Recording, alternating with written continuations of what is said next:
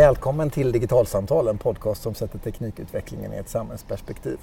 Jag sitter för andra året i rad med eh, Patrik Oksanen eh, i Almedalen i Visby. Välkommen till podden. Tack så mycket, vilken trevlig tradition att vi får sitta här och prata om dagen och framtiden och göra det i historiska miljöer. Förra gången satt vi nere vid ringmuren. Ja men precis, då blåste det lite grann. Vi har omgrupperat i år av flera olika skäl. Och nu eh, sitter vi eh, utanför domkyrkan. Eh, det är nog en av de eh, kyrkobyggnader i Sverige jag faktiskt har besökt mest. Men det har väl att göra med mitt tidigare medeltidsintresse. Ja, du är väl som så att vecka 32 brukar ju vara heligt för, för de medeltidstroende. Precis, och då spelar ju också den här domkyrkan lite roll. Men vi ska inte stanna i medeltiden, även om jag vet att vi hade kunnat göra det. utan det är ju så att, är det igår som, eh, nu är det fredagen i Almedalen. Ja, och igår Men, torsdag så hade vi release-seminarium på den bok du håller nu i handen. Precis, Skarpa skärvor. Eh, och jag vet att du har tänkt på den här boken väldigt länge. Eh, när började du landa i formen att du ville skriva i det här formatet och, och om du bara lägger lite text kring boken generellt? Ja, alltså, om man ska säga så här, den här boken har ett par olika startpunkter som alla projekt har.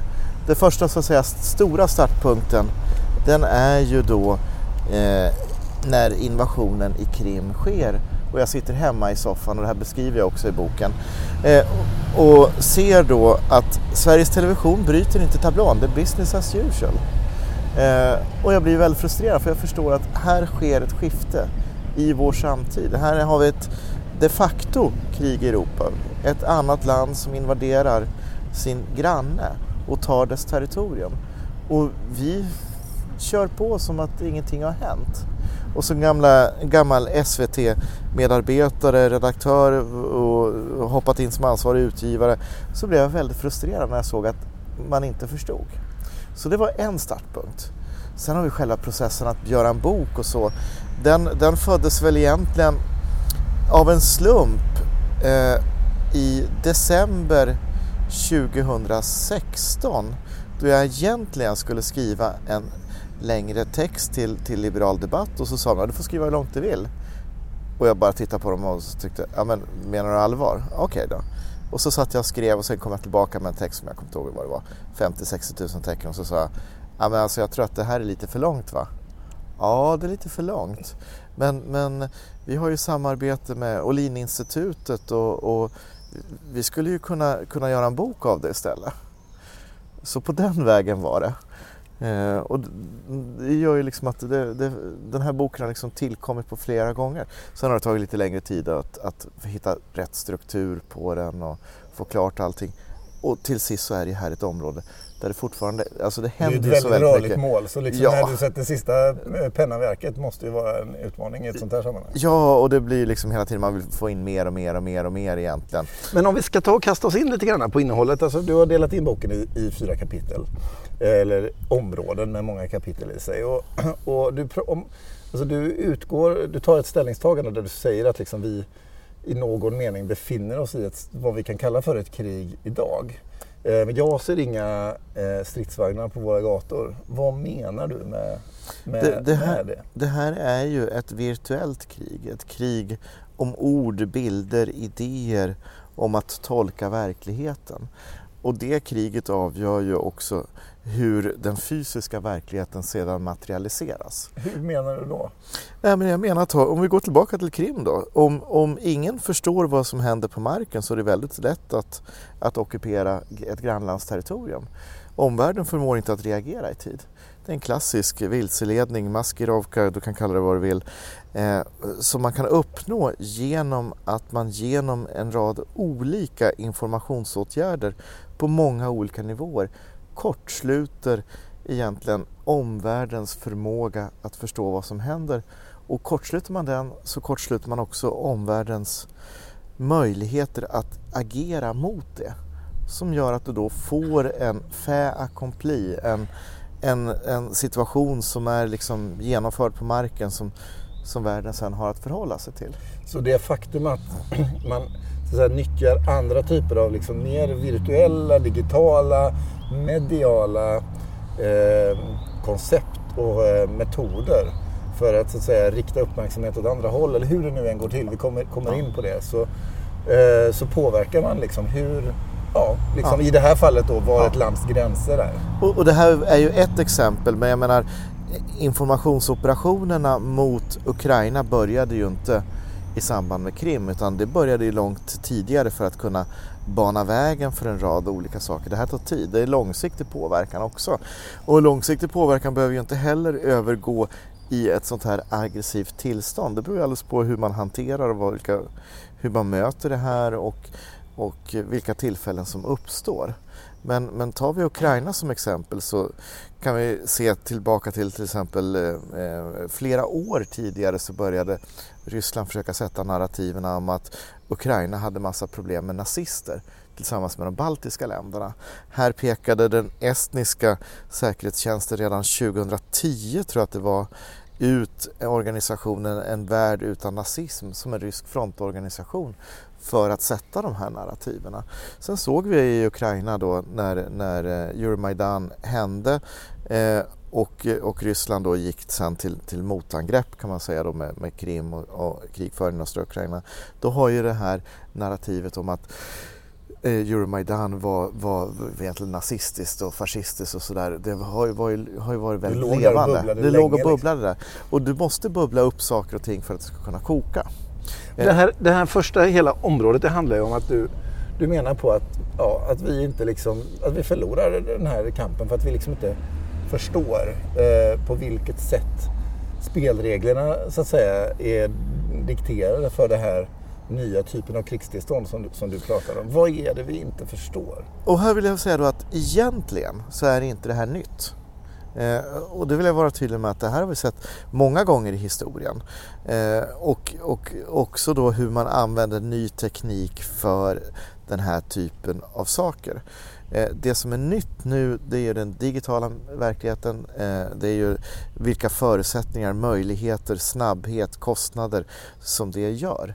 Eh, men går vi tillbaka i historien så kan vi se till exempel att Gutenbergs tryckpress den skapade förutsättningar för att börja svämma över Europa med flygblad med massa olika konspirationsteorier och annat. Och propagandan var ju väldigt levande under 30-åriga kriget.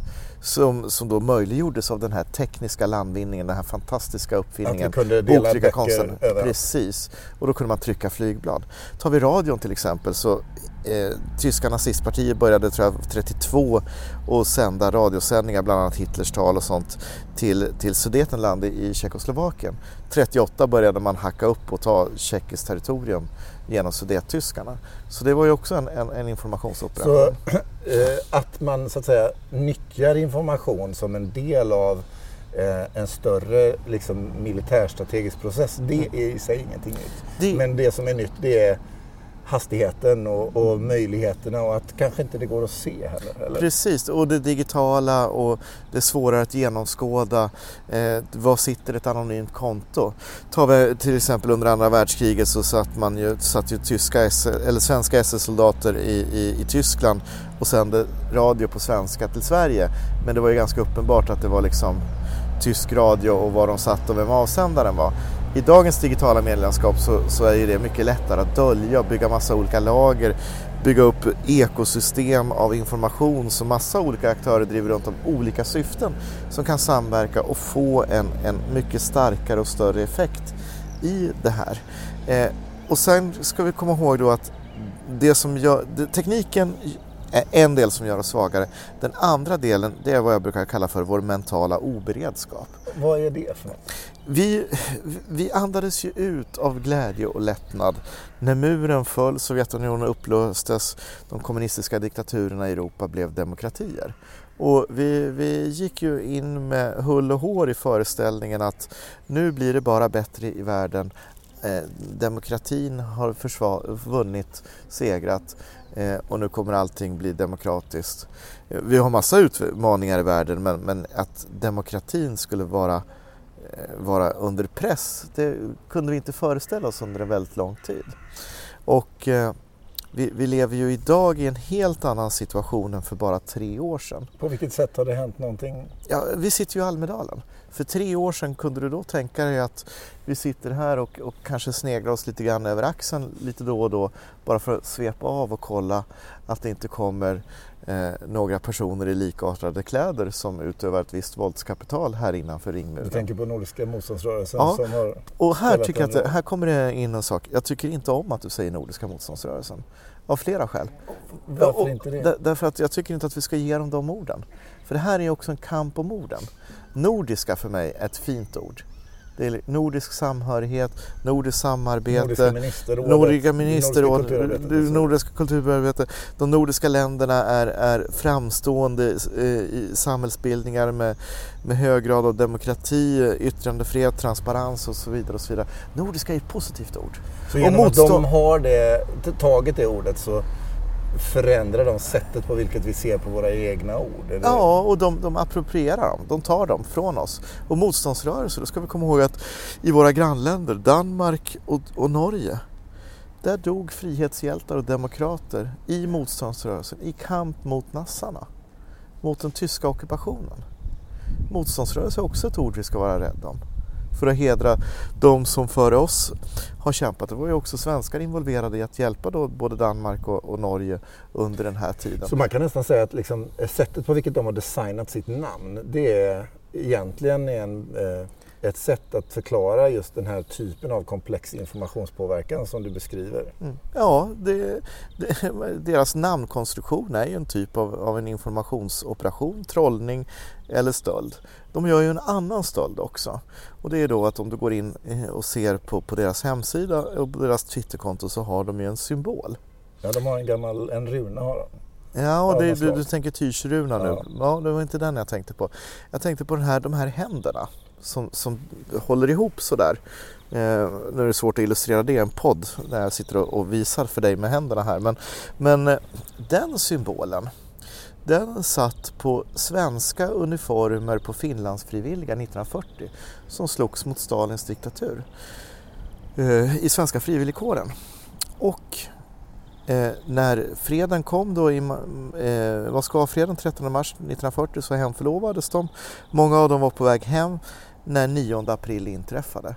Och flera av dem åkte i samma uniformer och fortsatte bara till Norge. Och stred och även i, vissa fall stupade i den uniformen i kamp mot nazisterna bärandes det märket. Under andra världskriget så var det ett märke för eh, kämpande demokrater mot de här totalitära diktaturerna. Den symbolen har de också tagit. Så, och det här ser vi exempel på. Det är inte bara eh, den här gruppen som, som gör det. Utan det är en del av eh, hur man förflyttar en berättelse, hur man skapar Eh, andra narrativ än, än de vi kanske tänker på.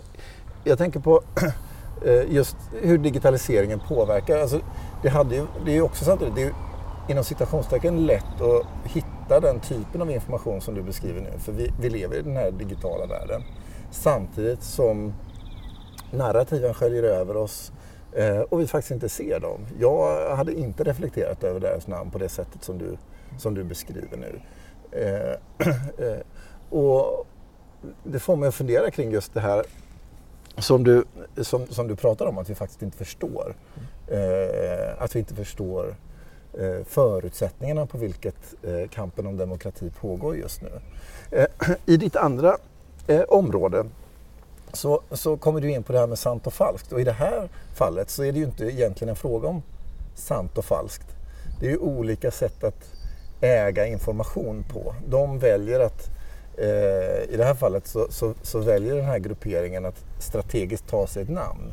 Eh, i, det är ju sant att de heter det. Samtidigt som historieskrivningen, bakgrunden till det, eh, förvanskas.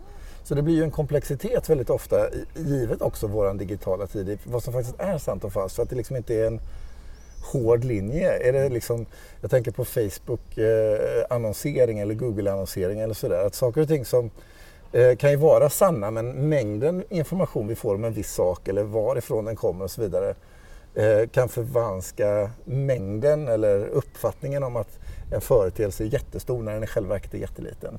Eh, och så vidare. Så, så jag tänker liksom, som ur, ur ett journalistiskt perspektiv också, när du liksom skriver den här boken och, och läser om de här sakerna, hur förhåller du dig själv till den här komplexiteten av sanning och, och, och falskhet och, och utmaningarna kopplade därtill? Det här är ju en, en frågeställning som, som blir väldigt relevant. För det första måste man ju då landa i några saker. Det finns ju några sanningar som, som är absoluta för oss att hålla oss fast vid så att annars kommer vår hela värld att vändas över ända. Eh, och då, då, går jag tillbaka till Krim till exempel. Krim var ett brott mot internationell rätt, punkt. Eh, Krim är ockuperat enligt folkrättens regler och så vidare. Det är liksom, börjar vi tumma på det, då, då förändrar vi världen. Och, och, då får vi ju då fundera på, vill vi riva upp det här? Det är dåligt för små och medelstora stater att riva upp den här ordningen. Eh, så det, är ju, det är ju sanningar att hålla fast vid. Eh, sedan så är det ju som så att, att eh, den andra biten den handlar ju om, om att förstå och tolka information. Eh, vi, vi ska vara medvetna och ödmjuka inför att vi lever i en tid som mänskligheten aldrig har levt i. Och det är att vi lever i ett överskott av information. Och du har säkert siffrorna i huvudet, jag har dem inte riktigt i huvudet men nu när vi sitter här och pratar i Almedalen efter en veckas, i, efter en veckas så här eh, så, så, får man liksom, äh, jag, jag, får bara stopp i skallen nu när jag ska försöka bläddra fram dem. Men, men, men bear with me, men, men på ett ungefär. Så fram till en bit in i det här årtusendet så hade mänskligheten ackumulerat en viss mängd information. Från eh, grottmännens målningar i grottor i Frankrike fram till, till den senaste Hollywoodrullen det året. Eh, och den datan eh, har då en viss mängd. Idag producerar vi den datan i hela världen eh, och den siffra jag har, har för mig nu eh, rör sig om typ 10 minuter. Alltså vi, vi producerar så oerhört mycket data, information. Eh, det gör att vi får ett informationsoverload som blir helt hopplöst för en oinsatt att försöka då förstå. Så att utan... Så vi har oerhört mycket information men det betyder inte att vi, vi har klarat av allt att omvandla till kunskap eller, eller att vi kan vara bildade inom området. Eh, och här kommer vi in på källkritikens grunder egentligen. Det jag har problem med källkritiksbegreppet ibland det är att det stannar med att man ska vara kritisk. Eh, och är man då bara automatkritisk mot allting, då är man inte källkritisk. Du kan inte ha källkritik utan att du grundar dig kunskapsmässigt, bildningsmässigt.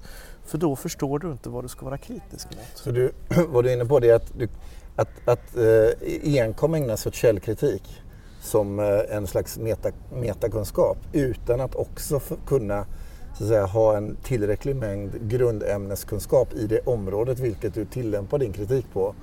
Det gör att du faktiskt inte kommer kunna förhålla dig kritiskt till den. Nej, du, för du, du kan inte då värdera informationens innehåll. Då, då, blir det bara liksom så här att du tittar på så här metodmässigt. Är fotnötterna ut, utförda på korrekt sätt eh, enligt, enligt eh, Så om allting som följer formatet källkritik ja. Eh, och ser bra ut utan en ämnessakmässig kunskap i området så kommer du få en stor utmaning att faktiskt egentligen veta. Ja. Vi har ju sett exempel på det i till exempel till och med fejkade doktorsavhandlingar och fejkade vetenskapliga artiklar som ser helt eh, krisp ut. Det är citationer och strukturer och allting. Men som till och med är genererade av bottar. Ja. Och, och, det, och det, det, där illustrerar ju du min poäng på ett alldeles utmärkt sätt. Ja, det är, men det stämmer ju till eftertanke ur ett journalistiskt perspektiv. För en, en, liksom hela journalistiken uppkom ju i en tid eh, när det faktiskt inte fanns fullt lika mycket information. Och en journalists hela arbetssätt är ju att vara generalisten, att kunna gå in överallt och ställa kritiskt granskande frågor och sånt där. I den här liksom hyperinformationstunga världen, vad ställer det för nya krav för att kunna så att säga, eh, som medieaktör faktiskt förhålla sig till verkligheten? Ja, jag vill justera dig lite grann där. För, för vad vi har haft inom journalistiken i Sverige är ju att du har haft en större andel specialreportrar som har då ämnesbevakningsområden, Som man har geografiskt liksom område. eller den som är bra i Närke och så. Ja, precis. Eh, Som kanske, man, man, man, man har en polisreporter som, som bevakar kriminalfrågor. Man har en skolreporter eller en kommunreporter i en kommun. Eller, och tar vi då eh, ämnesområdet försvar och säkerhet då, så, så på 90-talet så gjorde försvarsdepartementet uppskattningen att i Sverige fanns det ett 30-tal journalister som kunde det här ämnesområdet på ett på ett stabilt och bra sätt på grundläggande och så vidare. Och så vidare. Eh, idag är den siffran nere på 5 till 7 och då räknar man ledarskribenter också.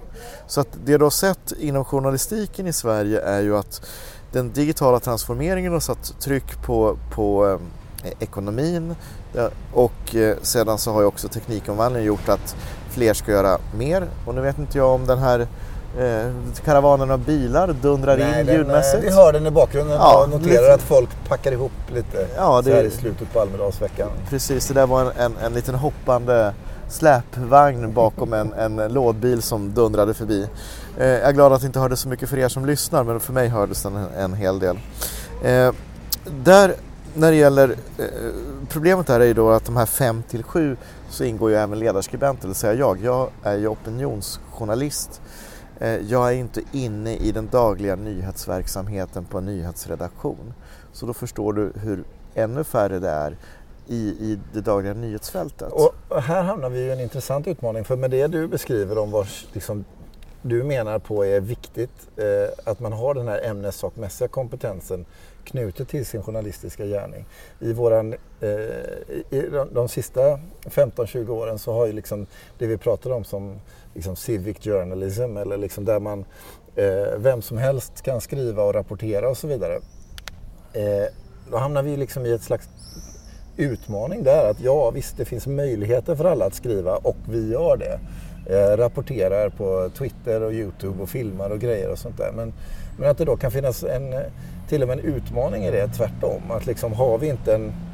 Att avsaknaden av den här kvalitativa aspekten eller den djupa yrkesskickligheten ibland kan vara, skapa nästan en kontraproduktiv situation där mer information eh, uppstår som en konsekvens av en massa rapportering som inte med självklarhet har den klangbotten som kanske hade krävts för att kunna göra en situation rättvisa. Ja, jag håller bara med. Eh, du beskriver det på den utmaningen. Sen kan man ju säga då att, att när det uppstår ett vakuum så kan det ju fyllas och fyllningen kan ju även vara positiv. Tar vi försvars och säkerhetspolitik så var ju det ett område under många år som var, var egentligen totalt dött i svensk offentlighet och mycket av, av så att säga, granskning och, och rapportering och relevant kunskapsspridande vad som hände inom området upprätthölls då av en, en, en grupp väldigt kvalificerade försvarsbloggare eh, som, som fyllde tomrummet när journalistiken svek. Eh, men men eh, när, när ett tomrum fylls av aktörer som inte har den goda ansatsen om, om bildning och egentligen hade ju de då journalistiska ideal eh, när de bloggade eh, även om de inte var journalister. Eh, men om det här tomrummet fylls då med, med folk med en väldigt tydlig politisk agenda eller statsaktörer med en väldigt tydlig agenda om att försöka skapa kaos i ett samhälle, eh, eh, orsaka polarisering, eh, splittring eh, och lams, i förlängningen kunna lamslå beslutsfattande. Eh, då blir ju det något helt annat. Då fylls ju det här vakuumet av någon som vill oss illa, som nyttjar det. Och här hamnar vi i, en, i också en komplex situation. För någonstans så, jag menar att, att sådana här försvarsbloggare Eh, fyller ett tomrum, det eh, kan ju naturligtvis ha ett väldigt stort värde. Men för mig som då är så att säga, okunnig inför den situationen så jag ju, kan jag ha svårt att värdera vad som är en, eh, ett bra, en bra blogg och vad som inte är en bra blogg. Eh, där jag eh, liksom, på något vis kan ha en känsla av att eh, liksom, eh, ett, en, ett mediehus som jag har sett i hundra år eh, har jag en rimlighet i att tänka att ja, men där, eh, där finns det någon form av liksom, journalistisk grundtrygghet även om man också givetvis ska ifrågasätta det stundtals. Men, men det blir en förflyttning som blir svår för mig som, som läsare att veta liksom, hur ser det här nya landskapet ut och hur ska jag orientera mig det? blir helt omöjligt ifall du kommer in i ett ämnesområde som du inte kan någonting om och så ska du börja googla dig fram. Eh, och så har du liksom, du kanske lägger en kvart på att försöka förstå en fråga. Antagligen så kommer du att hamna eh, eh, på någonting där, där, där du känner att, att här tycker du att det här känns bra i din mage eh, och verkar överensstämma med, med vad du redan tycker. Eh, och då, då, det är confirmation bias helt enkelt. Och, och som algoritmerna Så jag hittar de tre bloggarna som känns riktigt bra, som stödjer min argumentation. Ja. Och omedvetet så trycker jag ut dem och så växer det. Ja, och, och här blir ju liksom då att du, algoritmerna på Facebook och, och Google och så de, de eh, tenderar ju liksom att hjälpa dig att hitta det du gillar. Inte att hitta det som du kanske behöver eller det som är relevant. I ditt tredje avsnitt i boken så pratar du om eh, ilska och, eh, och hat. Och den här senaste månaden har vi haft en ganska livaktig diskussion på det här temat. Inte minst i samband med fotbolls-VM och, och i matchen mot Tyskland och eftermälet på, på Instagram bland annat. Här i Almedalen har vi sett eh, många exempel på hot och hat och där eh, yttrande och åsiktsfrihet ställs mot, mot trygghet och eh, eh, rätten till att eh, få vara på en öppen och demokratisk plats. Och det finns en massa spänningar och brytpunkter som så att säga, eh, går mellan våra digitala lager och våra fysiska platser. Som, som journalist i det här sammanhanget Eh, och ur, eh, när du beskriver de här frågorna, här ser du också till delar en, en liksom utmaning och ett sluttande plan. Att vi har svårt att hantera de här frågorna i vår samhällsdebatt. Hur, hur tänker du om det området? Nej, men jag tänker så här att, att eh, mycket av det som händer har ju någon slags botten i en verklighet. Sedan så blir det ju som så att det finns aktörer som väldigt snabbt vill gripa den händelsen, förstärka den av sina syften eh, och därigenom påvisa sin agenda. Och i den digitala världen så blir det väldigt snabbt eh, eh, digitala svärmar, hög koncentration. Denna koncentration kan vara mänskligt spontan, denna koncentration kan vara mänskligt organiserad och den kan också då vara automatiserad.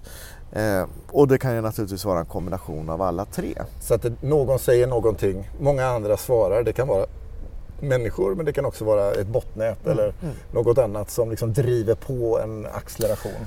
Och sen i, sen i nästa steg så, så blir det eh, alldeles för snabbt en medierapportering om händelsen utan att man kanske riktigt har koll på vad det är som egentligen har uppstått här eh, och, och, som förstärker räckvidden av händelsen. Och så blir det liksom en, en snurr på det eh, och plötsligt så dominerar den frågan eh, den kanske absurda frågan eh, rapporteringen i traditionella medier en, två dagar. Så någonstans vad det gör, vad det liksom för den som är vill så att säga förflytta ett narrativ från en position till en annan så är den här typen av spin ett värdefullt verktyg. Att så här, nu har vi det fint, vi pratar om demokrati och värden och så vidare. Men en liten grej som händer här i Almedalen till exempel mellan några personer får ett stort medialt spinn, det cirkulerar runt och sen är halva ledarsidorna fulla av detta i två ja, dagar. Så, och kolumnister och, och, och toppartiklar eh, och så vidare. och så vidare. Problemet, ett annat problem med mediernas digitala rapportering är ju, eller det finns många problem med det, men, men två, jag backar bandet och säger att två problem med det. Den ena är att det finns en rewrite-sjuka som journalistiken borde sluta med. Det vill säga att man ser att någon annan rapporterar och så skriver man i stort sett av det och skickar ut det. Eh, gör man en rewrite så borde man egentligen ha en stor röd varningssignal där det står att detta är en rewrite. Vi har själv inte kollat det här, vi har ingen jävla aning om det stämmer. Det låter som en kul historia. Skyll dig själv om du tror på den, vi garanterar den inte. Eh, nu vore det liksom, det är egentligen vad en rewrite är. Eh, den andra biten är ju hur, hur den digitala presentationen ser ut. Om du jämför med papperstidningen så skulle du en händelse eh, kunna hamna på sidan 14 i en 500 tecken lång notis i spalten nere till vänster. Eh, det vill säga den får en, en, en, en ganska liten proportion. Men när samma nyhet som beskrivs på samma sätt dyker upp i din telefon eh, klockan 13.04 eh, högst upp ett kort tag så känns ju det som att det är den viktigaste nyheten just nu. För att den digitala världens sätt att organisera och hantera information på gör att min, mitt, alltså det är inte redaktörens val hur man värderar vilken nyhet som är den stora utan den eh, ordning på vilket jag eh, på grund av många olika skäl, eh, olika algoritmer, olika system tar till mig nyheter. Det blir så att säga en annan typ Den av... blir mycket större ja. oavsett hur man organiserar det här. Eh, hur stor del du har en, en, fysisk redaktör, hur mycket du låter det här vara datastyrt.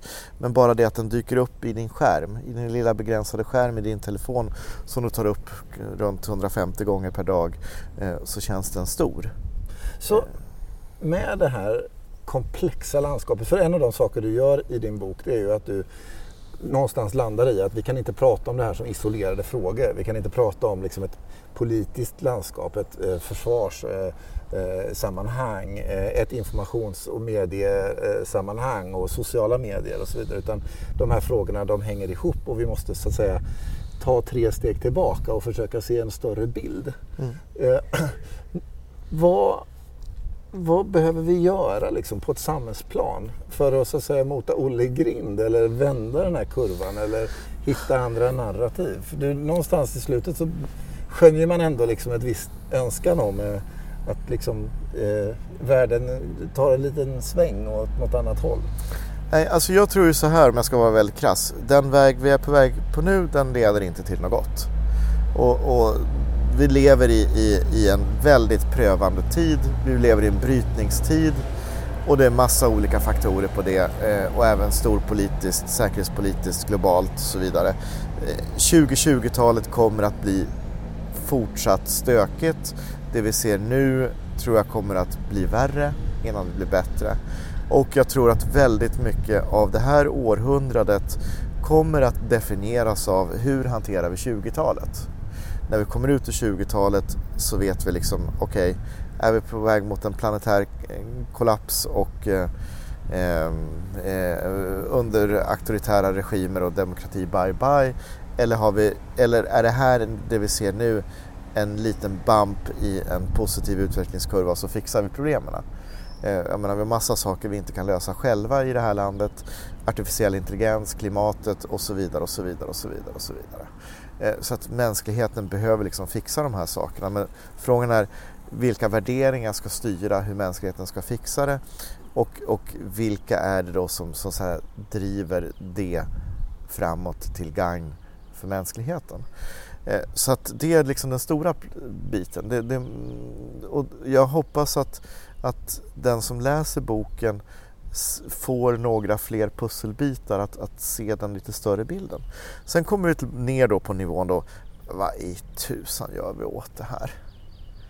Eh, då måste man ju börja titta på att ett inse det finns ingen quick fix. Man kan inte säga att vi löser allt genom lite källkritik i skolan.